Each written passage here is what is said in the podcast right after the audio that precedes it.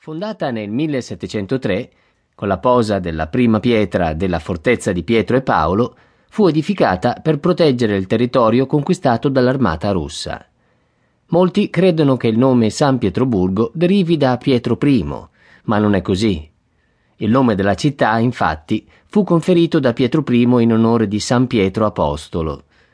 Secondo il progetto dell'imperatore, la nuova città avrebbe dovuto essere importante dal punto di vista strategico e doveva aprire la strada alla Russia verso occidente.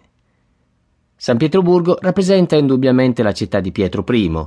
L'imperatore l'adorava e contribuì ad accrescerne il prestigio in ogni modo, al punto da farne la capitale della Russia, funzione che svolse fino al 1918. Durante il regno di Pietro il Grande e i suoi successori furono costruiti i principali monumenti che si possono ammirare oggi, e San Pietroburgo divenne rapidamente uno dei maggiori centri culturali, scientifici, commerciali e industriali della Russia, famoso in tutto il mondo. La caduta degli zar e l'ascesa al potere del regime sovietico fu un periodo difficile per la città. Le chiese e i templi vennero chiusi e saccheggiati e molti oggetti di valore andarono persi.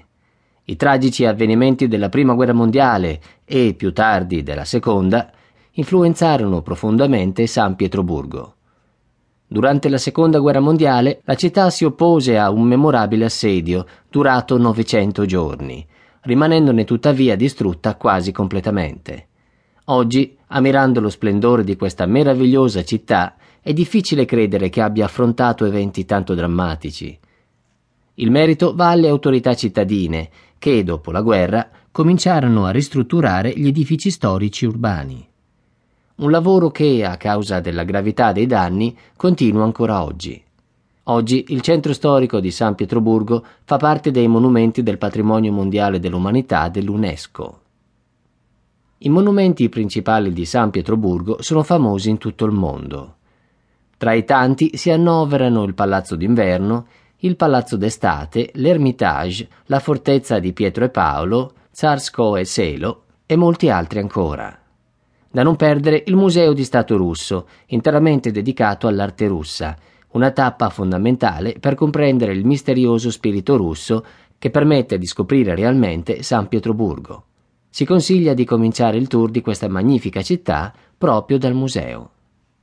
San Pietroburgo è una città d'acqua. La miriade di canali artificiali, di corsi d'acqua, stagni e laghi che la attraversano hanno fatto sì che venisse soprannominata la Venezia del Nord. La città è situata sulle rive del fiume Neva, che si estende per 28 chilometri all'interno dei confini urbani. Oltre al fiume Neva è percorsa dai fiumi Fontanka, Boshlaja Nevka, Moika e altri corsi d'acqua più piccoli e ha più di 100 laghi e stagni. L'abbondanza di acqua ha portato alla costruzione dei molti ponti che impreziosiscono San Pietroburgo. Per la maggior parte si tratta di ponti elevatoi, che meritano di essere ammirati durante le operazioni di apertura che si svolgono verso le due di mattina, quando le maestose strutture si sollevano per consentire il passaggio delle navi più grandi. I ponti danno vita ad uno spettacolo fantastico che attrae un'infinità di persone. Degli 800 ponti che costellano San Pietroburgo, 218 sono solo ad uso pedonale. Con i suoi 2824 metri, il Ponte Grande o Bukowski è il più lungo della città. Il più largo è invece il Ponte Blu, con un'ampiezza di 99 metri e mezzo, mentre il ponte levatoio più lungo è Alexander Nevsky, che includendo le rampe misura 906 metri. La città ha una popolazione di circa 5 milioni di persone. L'economia si basa sul turismo e sull'industria, industria pesante, metallurgica ferrosa e non, industria chimica, industria grafica e industria leggera. Ogni anno San Pietroburgo accoglie circa 5 milioni di turisti che raggiungono la città via mare, via aria oppure tramite la ferrovia o i vari autobus.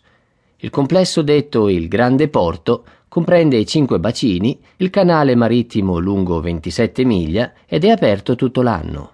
L'aeroporto internazionale di Pulkovo è situato nella periferia di San Pietroburgo ed effettua 250 voli in entrata e in uscita ogni giorno.